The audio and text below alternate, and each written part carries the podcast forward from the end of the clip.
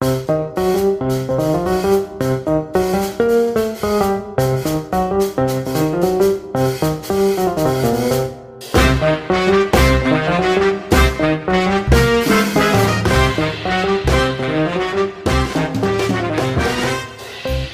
然栽培農家で元エンバーマーの柴山彩子です、えー、今日は右から左ラジオ T1 グランプリの結果を受けて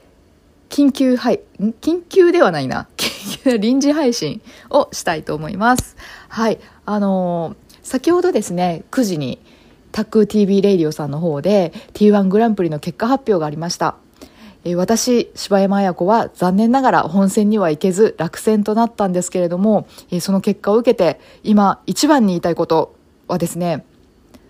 投票してくださった皆さんそして応援の声をかけてくださった皆さん本当に本当にありがとうございましたもうこれの一言につきますもう私はもう落ち込むとかそんなんもう1ミリもなくて今はもうただただありがとうございますとしか思えないですね。あのというのも落選の結果はですねちょっと前に来てたんですよ。えー、なんですけど一応今日の発表があるのでそれまでは SNS とかで言わないでねっていうあの通知が来ていてで今日になったんですけど、うん、今日までね そっと抱えていたんですがうん、埼玉怪談ベースのメンバーには先にお伝えはしていたんですけれども、えー、そうですね、えー、残念ながら落選ではありましたがあのこのことを私は全然マイナスには思っていなくてむしろ本当にですよあの負け惜しみとかじゃなくて落選でよかったって正直その時思ったんですよ通知受けた時に。というのもあの本選に行けていたらそれはそれで嬉しかったと思うんですけど私あのそれ以上の努力をしない人間なので 多分トントンでいけちゃったらあんまり頑張ることってもうやめてたんじゃないかなって思って今回落選を受けたからこそ落選の通知を受けたからこそこうなんかいろいろ頭の中にあそうなんだじゃあ次あれ挑戦してみたいなとかあじゃあちょっとまたね、こうイベントを立ち上げてみたいなとかいろんなやる気が湧いたので結果的に落選でよかったなって思ってます。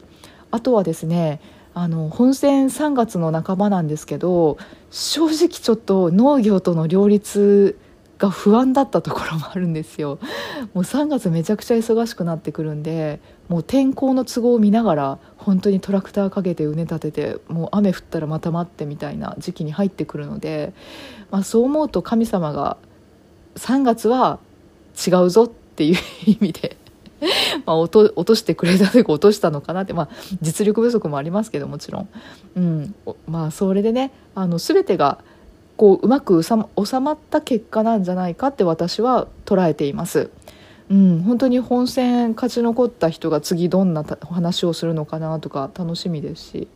うん、そこはそれはそれでね、えー、リスナーとして楽しみでいたいなとは思ってるんです。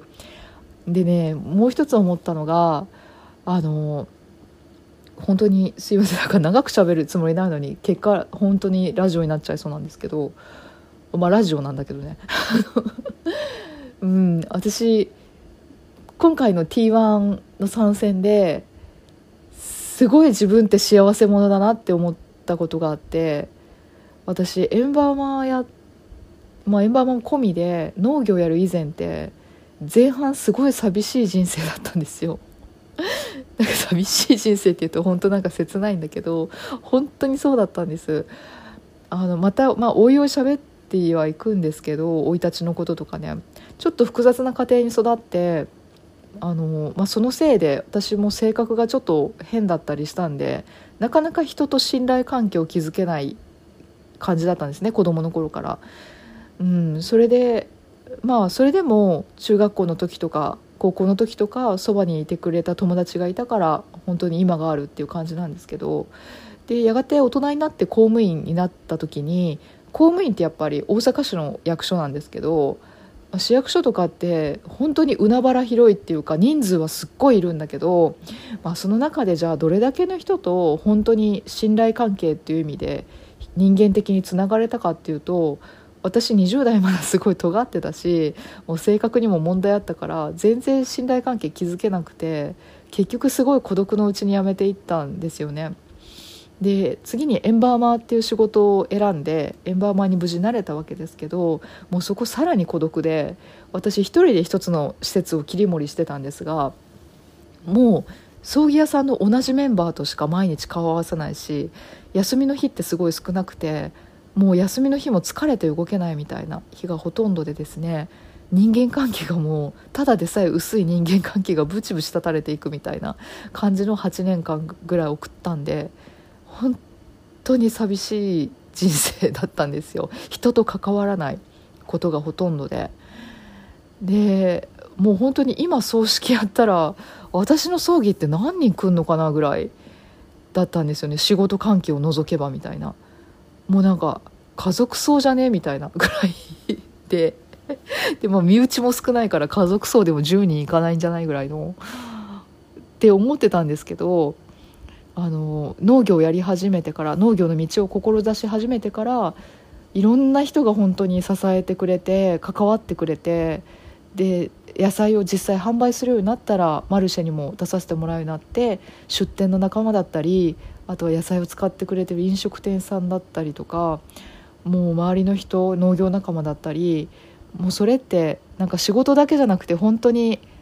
こう心から話ができる人もたくさん増えて今回 T1 出たことでですね YouTube 見たよとか投票したよとか本当になんかたくさんの人に言ってもらえてすいませんちょっと泣き泣いちゃいそう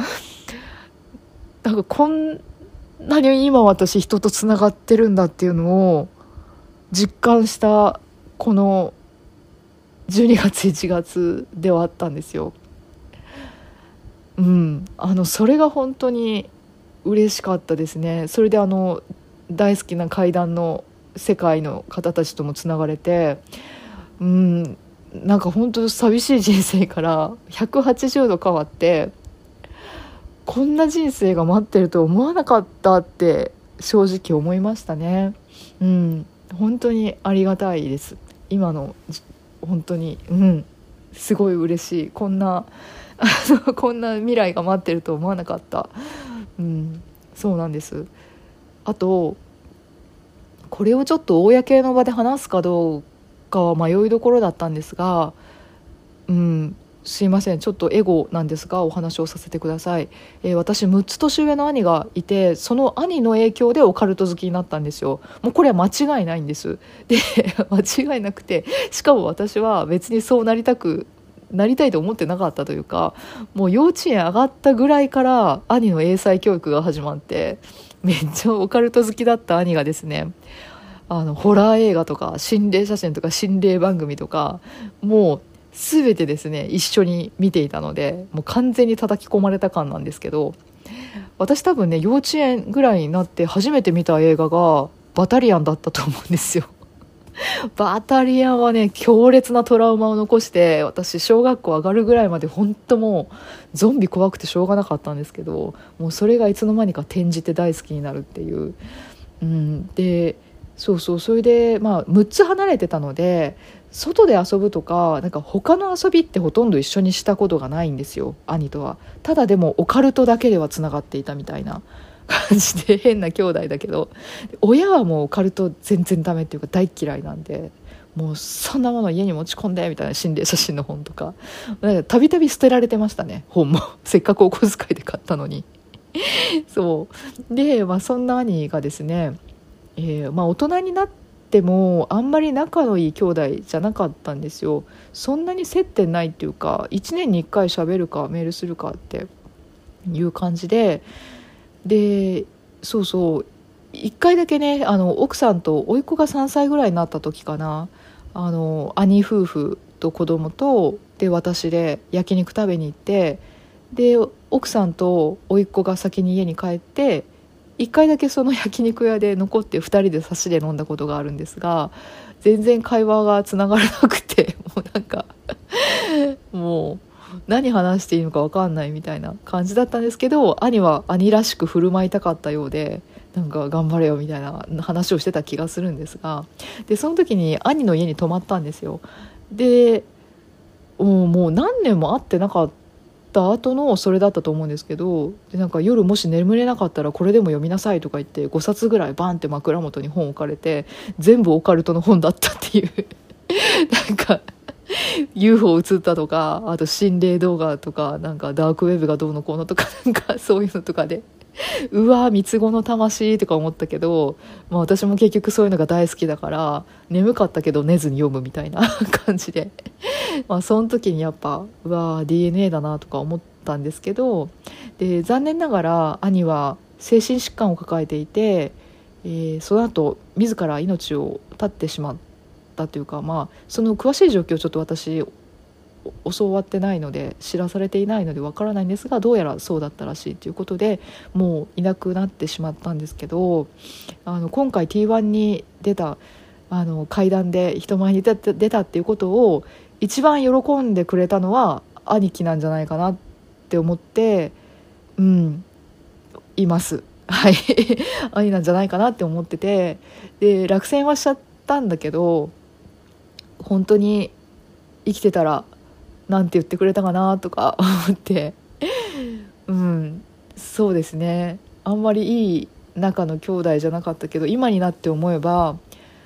今になって思えばっていうか私は知らなかったんだけど兄貴はよそでですね私を自慢の妹だってすごい言ってたらしくてずるいよね。そうそうちょっと泣きそうだけどそう言ってたらしくてあそんな風に思ってくれてたんだって思って。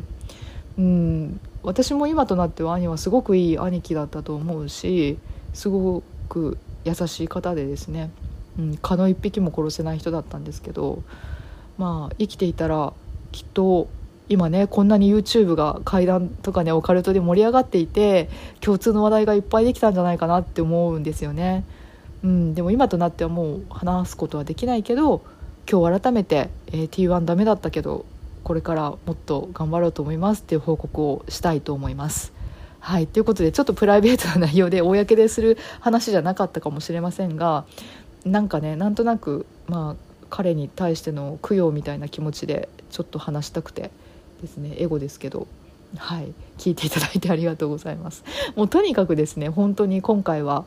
もう応援してくださって投票してくださってもうそれであとは階段会の方とですね会談で活躍されている方とこれをきっかけにいろいろつながれたっていうことが私の中では本当に嬉しいことでありがたいことでもうまず感謝を伝えたい、えー、そんな右から左ラジオ T1 グランプリ報告会でした。はい、ということで結構なんだかんだ結構喋ったね。はいではまた、えー、来週通常配信に戻りたいと思います。はい、ありがとうございました。おやすみなさい。